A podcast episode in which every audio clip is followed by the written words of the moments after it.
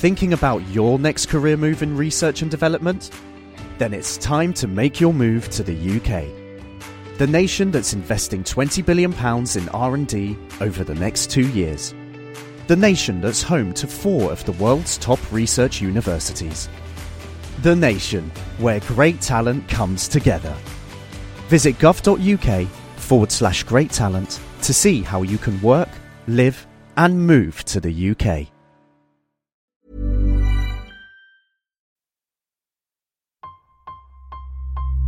Engine running.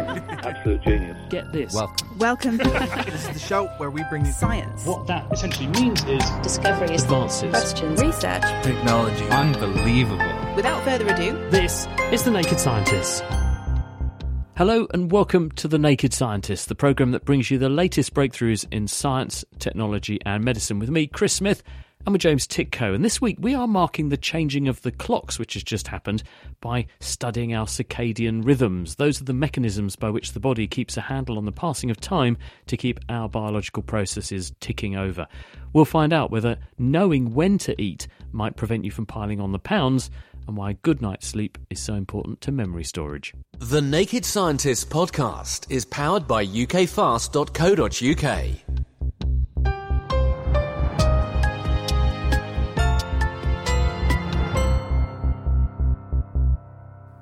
For many, the clocks going back in the recent days means a welcome extra hour in bed, but the changing of time zones can affect more than just how rested we feel on those two weekends of the year when we either spring forward in March or fall back in the autumn. There's a significant uptick in the number of serious cardiovascular incidents, like heart attacks, when we put the clocks forward, and there's also in the autumn an increase in the rates of mental ill health and problems like depression and seasonal affective disorder.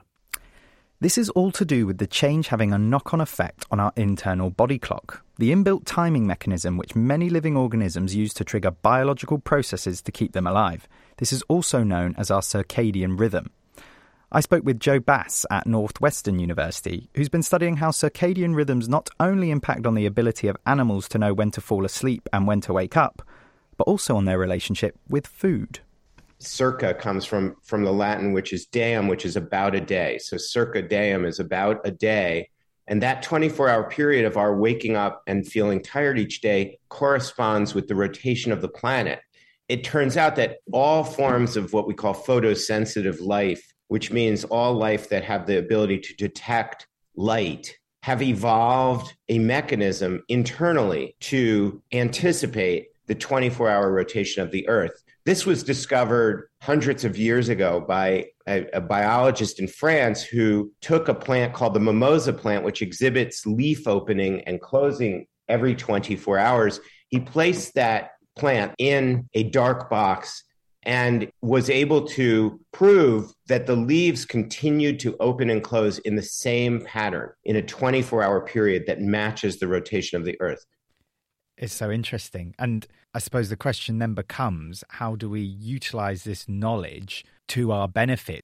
Right. Between the early 1970s and the late 1990s, the entire repertoire of genes that regulate timing became known to us and, and were available in hand. And once those genes had been identified in the animal kingdom, in mice, it became possible for us to begin to ask questions about how this system is intertwined with systems that govern processes such as not only sleeping, but why is it that we get hungry at certain times of day? Uh, how does our heart rate change across the day?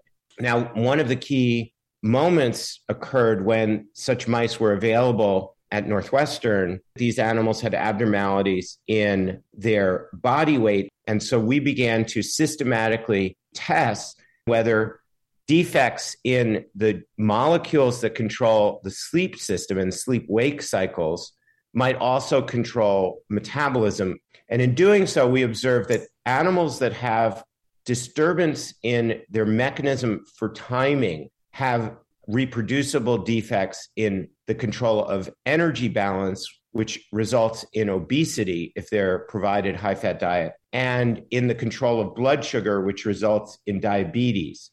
We, we use a variety of different approaches. We can manipulate genes that are in the place in the brain that responds to the sunrise each day, which is called the central clock or the master clock, or we can get more sophisticated and manipulate that same alarm clock, so to speak, in the body in the cells that regulate energy balance. There may be an alarm clock, so to speak, within our cells that can metabolize nutrition, either store it or burn it. So, could you contextualize just what sort of impact time restricted feeding has on weight? So, we had special chambers built which dispense food by computer systems very precisely corresponding with when the lights go on and off in the environment in which the animal is housed. So here we can control both the light cycle and the dispensing of food that is either normal food or high fat food. And we can compare what are the effects of the change in eating time with regard to the magnitude of obesity that the animal experiences and do the genes that control timing influence the magnitude of weight gain. So using that approach we were able to definitively show that if an animal eats when it should be asleep they have a tendency even if they've eaten the exact same amount that they could eat when they were awake they gain more weight. Fascinating. And how transferable, I suppose, are the results you found in mice in people? Well, that's really a million dollar question. Our genomes are 98% conserved across rodents and, and humans. That doesn't mean that the exact information that we have in hand will, in its entirety, transfer. It simply means that we've gained inroad into recognition that there's something about the intrinsic timing system and our response to nutrition that needs to be taken into consideration for questions such as in the situation in which somebody has diabetes, for instance, how do we align the delivery of insulin with food? Or what is the effect of eating at different times or shift work on metabolism? And we know that in individuals in which the system's already stressed or pushed by virtue of the development of metabolic disease, these questions become more apparent and, and immediate from a clinical standpoint. We know, for instance, in the hospital that individuals who, who cannot eat any longer and are delivered nutrient through a tube, the, the tube feedings are often delivered when the individuals are asleep or at night. And almost universally, these individuals develop very severe metabolic complications. They have fat in their liver, they have a requirement for a great deal of insulin. So, my hypothesis would be that the reason that misalignment of feeding and light cycles may lead to adverse metabolism, not only weight gain, but also the ability to handle nutrients at different times of day, has something to do with the clock system that we have begun to dissect. Indications there that when we eat might be just as important as what we eat and how much we eat. That's Joe Bass from Northwestern University with some food for thought there. We've just been hearing how the body clock affects metabolism, so it's automatically also linked to a range of diseases and therefore, by extension, to treatments for those diseases. So, should we be giving certain drugs only at certain times of the day? And do we know when? From the Laboratory of Molecular Biology in Cambridge, John O'Neill. It goes in two directions. And number one is that if you disrupt your circadian rhythms, and in most cases that's due to lifestyle disruption, you put yourself at increased risk of a whole range of different aging related diseases. So that's things like neurodegeneration, cardiovascular disease, and diabetes. And on the other hand, because so much of our physiology follows this 24 hour rhythm, the symptoms of many diseases themselves have a daily rhythm. So let's say you've got rheumatoid arthritis, pain that you feel tends to be worse in the morning. And so, in consequence, if you take anti inflammatory and steroidal drugs, they tend to be more efficacious when taken in the morning than in the evening. To give you another example, uh, if we consider people with high blood pressure, they might be taking statins. And for a number of those statin drugs, they're only really effective if they're taken before bedtime. Why is that? I think it's fair to say that the best understanding is that you get about half of your cholesterol from your diet, and then about another half is synthesized in the liver. And that largely happens at night. And so the idea is that if you take statin that inhibits one of the enzymes that helps the liver to make cholesterol, if you take it at night before bedtime, you really reduce that internal cholesterol synthesis, but you're still able to get cholesterol from your diet. So you're not in a position where you're getting no cholesterol, you're just reducing the overall level of cholesterol that's being made in the body. Is this factored in when researchers do clinical trials to get a drug approved? Do they take this into account? Um, very rarely for several reasons. Firstly, just ignorance. Many clinicians simply won't be aware that the disease might have regulation by the body clock. Another one is simply the cost of a clinical trial. I mean, these are fiendishly expensive experiments, basically. And so rather than just um, saying, look, you've got one cohort of patients that takes a drug, another cohort of patients that takes the placebo, which is already probably 100 million pounds or something. If you then say, okay, the patient and the placebo group, they have to take it at different times of day, then it massively increases the uh, the cost and the administrative burden. But then the third question um, is whether we would expect a given drug to show a time of day effect, because it's quite clear that many drugs don't show a time of day effect. And it is fair to say that our understanding of um, circadian physiology is not so advanced that we can predict beforehand which drugs are most likely to show an advantage with giving them at a particular time of day. Presumably, then you'd advocate for going back over some of the good looking prospects and doing those sorts of studies to see if there is a, a time dependent effect that might enhance or perhaps even reduce the side effects of an agent. Yeah, and that's a fantastic idea. And there are a few examples of that. So, oxaliplatin is the poster child, um, which is uh, an anti cancer drug, um, which failed its initial clinical trials because it was just considered too toxic. And then uh, another group of researchers took that drug and went back and tried to work out what time of day it might be best tolerated, and then showed that if you give oxaliplatin at the right time of day, it's tolerated much better and you have that beneficial activity against the cancer. And does this also apply to giving treatments like cell therapies? Because I think I saw some research showing that if people have bone marrow transplants administered at certain times of the day, they're more likely to have a good outcome than when they're given at other times of the day. So that's quite likely, but I must say that there hasn't been enough research for us to know whether that's going to be borne out as a general principle or not. Um, you know, you, have got to bear in mind that the vast majority of research in this area has either been done in cells in a petri dish or in mice.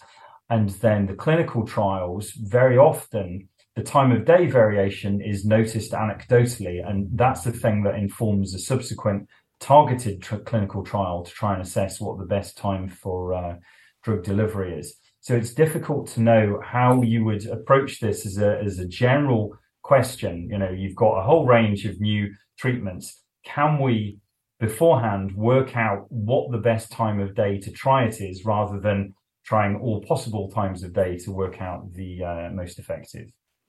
So, what do you think are the really big questions now? Now we've begun to scratch the surface and we've appreciated that these phenomena exist. Where do we need to put most of the emphasis now on understanding this new area?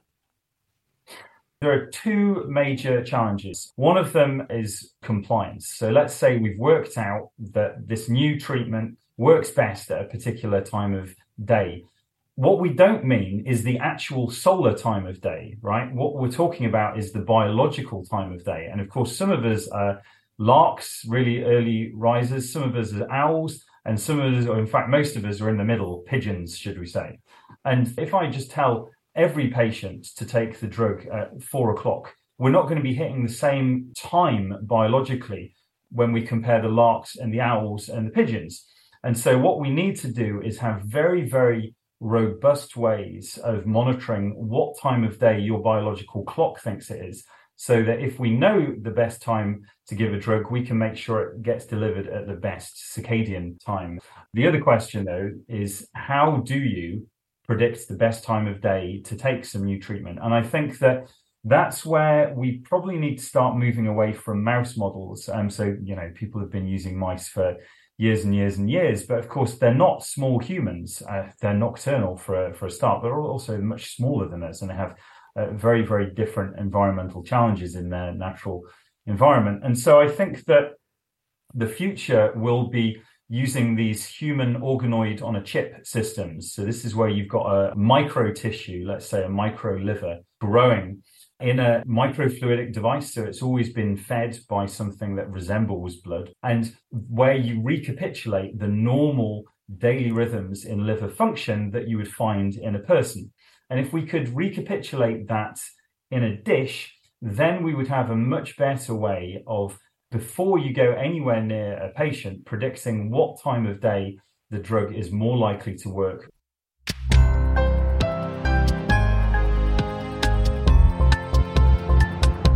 It's The Naked Scientists with Chris Smith and with James Tytko, and this week we are acknowledging and paying homage to the fact that some of us will get an extra hour in bed this week. Yes, the clocks have all changed, so we are setting our watches to the timing of the body clock in sympathy. And one of the most noticeable aspects of our circadian rhythm or body clock is the fact that we feel tired at certain times of the day, usually in the evening, and we then spend the next eight hours asleep. This happens because a chemical called adenosine builds up in the brain when we're awake, and it gets flushed out when we nod off, so it can act as a sleep signal that makes us feel tired. But sleep is not an on off process. Throughout the night, our brains cycle every 90 minutes or so through phases of lighter and deeper sleep. The lighter sleep is referred to as REM or rapid eye movement sleep, and it's also when we appear to dream. Periods of REM sleep, and hence the richness and complexity of dreaming, also become longer as the night goes on. But why? We have no idea. What we do know is that sleep plays a critical role in health and well being, and if you disturb the pattern of sleep, both suffer. One very common way that can happen is if you have one drink too many. Although booze can send you to sleep, paradoxically, it also robs you of restful sleep, contributing to feeling rough the next day, as Montana State University's Ian Greenlund explained to me. What alcohol is, is it mimics a neurotransmitter in the brain called gamma aminobutyric acid. We're going to call that GABA for short. And what GABA does is it turns on deep sleep or it and turns off REM sleep. So if you if we have a, a lot of alcohol in our system in our bodies uh, while we are trying to initiate sleep, you can see why REM would be inhibited and or pushed off until further in the night, maybe in, in towards the second half or the last 2 hours before we wake up or something like that. So you can see when that is circulating, that's definitely going to be disruptive to REM and it's still going to be affected in the second half of sleep as well, because when we're sleeping, alcohol is being metabolized specifically within the liver and within the kidneys. And its byproducts include two molecules that are called acetaldehyde and acetate, which then accumulate and can tr- further trigger sleep fragmentation. So, one, REM sleep percentage is being decreased. And second, REM sleep is also being fragmented. So you're waking up more during REM sleep, which you may or may not remember going into the next morning.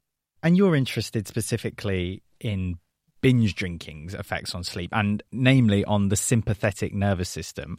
I wonder if, before we get into what the effects of alcohol will be on the sympathetic nervous system, if we can first start by defining that, just for our, for our listeners, uh, benefit. Not not for mine at all, of course. Of course, uh, yes. So the sympathetic nervous system is part of our autonomic nervous system, or the part of the nervous system that we have no conscious control over. It's important for us to think about that without the sympathetic nervous system, we wouldn't able to be do be doing simple things such as standing up, or it's a very principal regulator of our blood pressure. So while yes, we need the sympathetic nervous system, when it is overactive, it is a large contributor towards heightened blood pressure or hypertension. And we know that alcohol can trigger a more robust activation of the sympathetic nervous system. So that's what happens, is it? If you've had a heavy drinking session before you go to sleep, this fight or flight branch of the nervous system is more activated during your sleep and more likely to disrupt that sleep cycle that was so important, as we mentioned earlier. Yes, that is correct. So during sleep, what you normally want to see is more of an activation of your parasympathetic nervous system to slow brain activity, to bring down blood pressure into a natural resting state for your body to be resting and repairing itself. But with alcohol in the system that is disrupted, you're in a more of a hyper aroused state that is not conducive to overall restorative sleep. And how do you go about showing this or proving it? How do you go about testing it? We've actually dosed men and women with a four to five drink equivalent of, of alcohol. So this would be like drinking four to five shots of liquor, glasses of wine, uh, or cans of beer. So, is it difficult to find participants for these studies, or are there quite a lot of willing people who who sign up for these sorts of things? It's fairly easy. It, it's a it's a good study, I think, to uh, participate in and, and to be a part of on my side. So it, it's it's good for all involved. But what we see with that is then increased sympathetic nervous system activity lasting into the early morning hours, which coincides with uh, when most cardiovascular events like heart attacks and strokes are most common. And then these mechanisms also help us explain why individuals who struggle with alcoholism and alcohol abuse also present with other cardiovascular diseases such as hypertension. So, what about drinking in moderation? How does this impact the sympathetic nervous system? Is it still a significant impact or something much more moderate? So, light drinking, or maybe drinking one to two drinks, or moderate drinking uh, three to four drinks, are still associated with some sleep deficits, but it may be fewer than binge drinking, as one might expect. But there is some research out there to show light and moderate drinking may help us fall asleep faster and and limit nocturnal awakenings but we still see decreases in REM. So overall that's good news that a small glass of wine prior to bed is likely not impacting our overall sleep quality a great deal but it speaks to that if we are drinking alcoholic beverages give yourself some time to decrease blood alcohol content prior to sleep to minimize any potential detriments despite what some people might think about maybe a, a, drink helping them get off a bit quicker and get to sleep sooner, it's not going to have any sort of actual benefit to the quality of sleep, and that's that's something of a of a myth. That is correct. And majority of the time, individuals who struggle with sleep issues, and if they do reach for alcohol rather than reaching out to their medical provider first, it's that subjective feeling of falling asleep faster that many individuals associate with getting more quality restful sleep but they still may be having those detriments to REM sleep. And if the alcohol dose begins to increase as a tolerance is built up to that it will result in more sleep fragmentation and non-restorative sleep. So food and drink for thought there from Ian Greenlund now, people often say that when you've got a tough decision to make, you should sleep on it. A good night's sleep seems to be critical for processing information and organising the facts in your mind. Indeed, experiments have repeatedly suggested that people perform better at recalling newly learned things when they've had a chance to sleep in the interim. But is that better performance just because they are fresh, or is the sleep doing something special to the memory?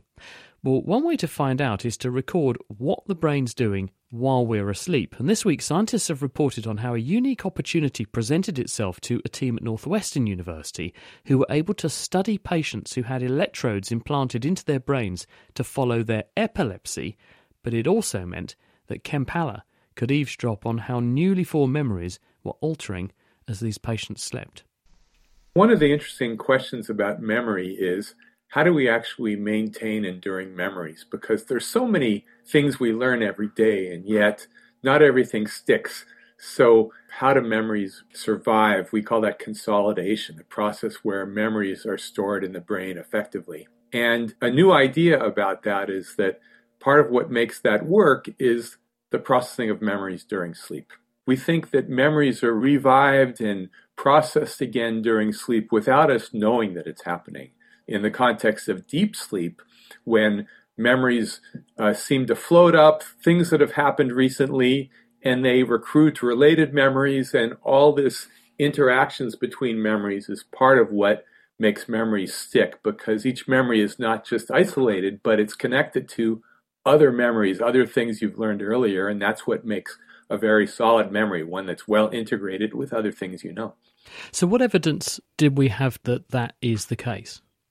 Well, the early evidence was comparing people's memory for things they learned some hours earlier and manipulating whether they slept during that intervening time or stayed awake during that intervening time. Now we have a lot of other sources of evidence, including looking at the physiology of sleep, that has made the case more strongly. And one of the methods we use in my laboratory is to provoke memory reactivation during sleep and then see what are the repercussions of that. And what we found is that when memories are reactivated, people wake up and they're better able to remember those things that were reactivated while they were sleeping. What about actually physically getting inside the brain? Because this week you've published some new data where you've gone inside. Yes, we want to understand more about the mechanisms of memory storage and how memories become well consolidated so that we can remember them later. And so we looked at patients who had electrodes inside their brains. And the reason the electrodes were there is because the surgeons were offering the patients perhaps a better therapy for their epileptic seizure disorders. And so while the electrodes are in there, we can also record electroactivity while they're awake and while they're asleep.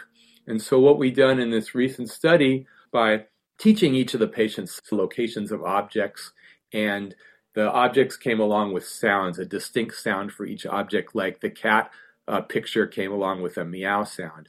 So they learn all these locations of objects, and then we remind them of a subset of those during sleep by presenting the sound very quietly. So we would be sure not to disturb their sleep.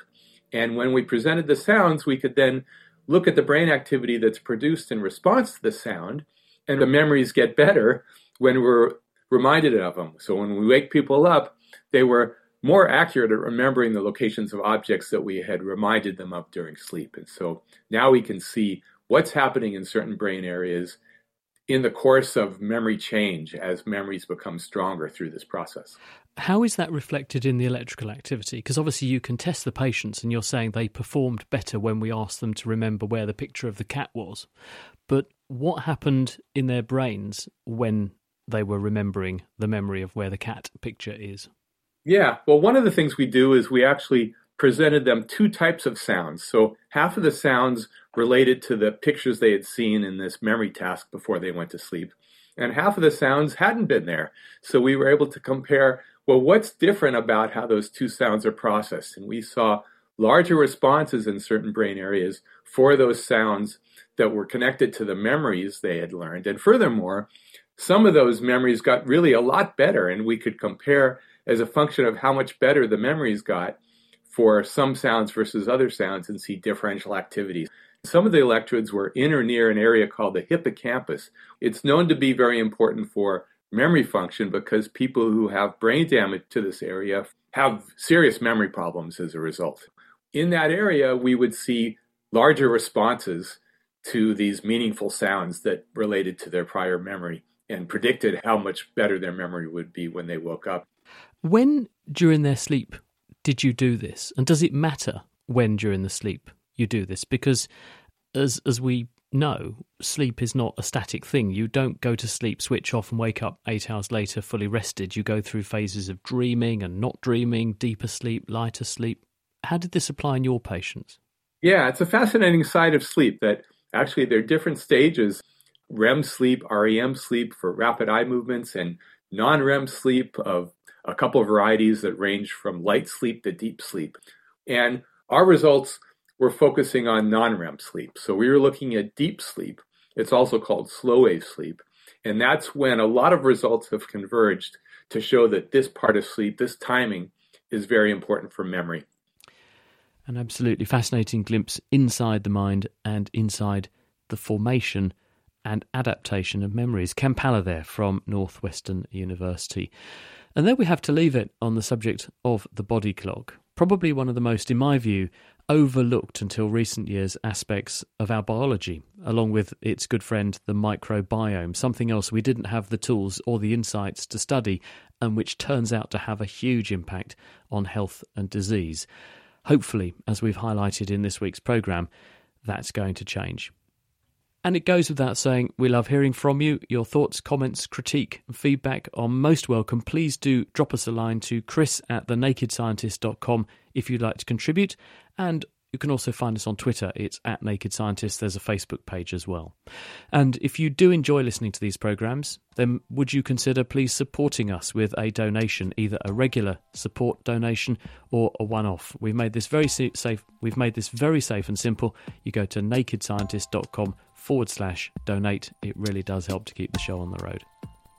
The Naked Scientists comes to you from the University of Cambridge's Institute of Continuing Education. It's supported by Rolls Royce. I'm Chris Smith. Thanks for listening, and until next time, goodbye.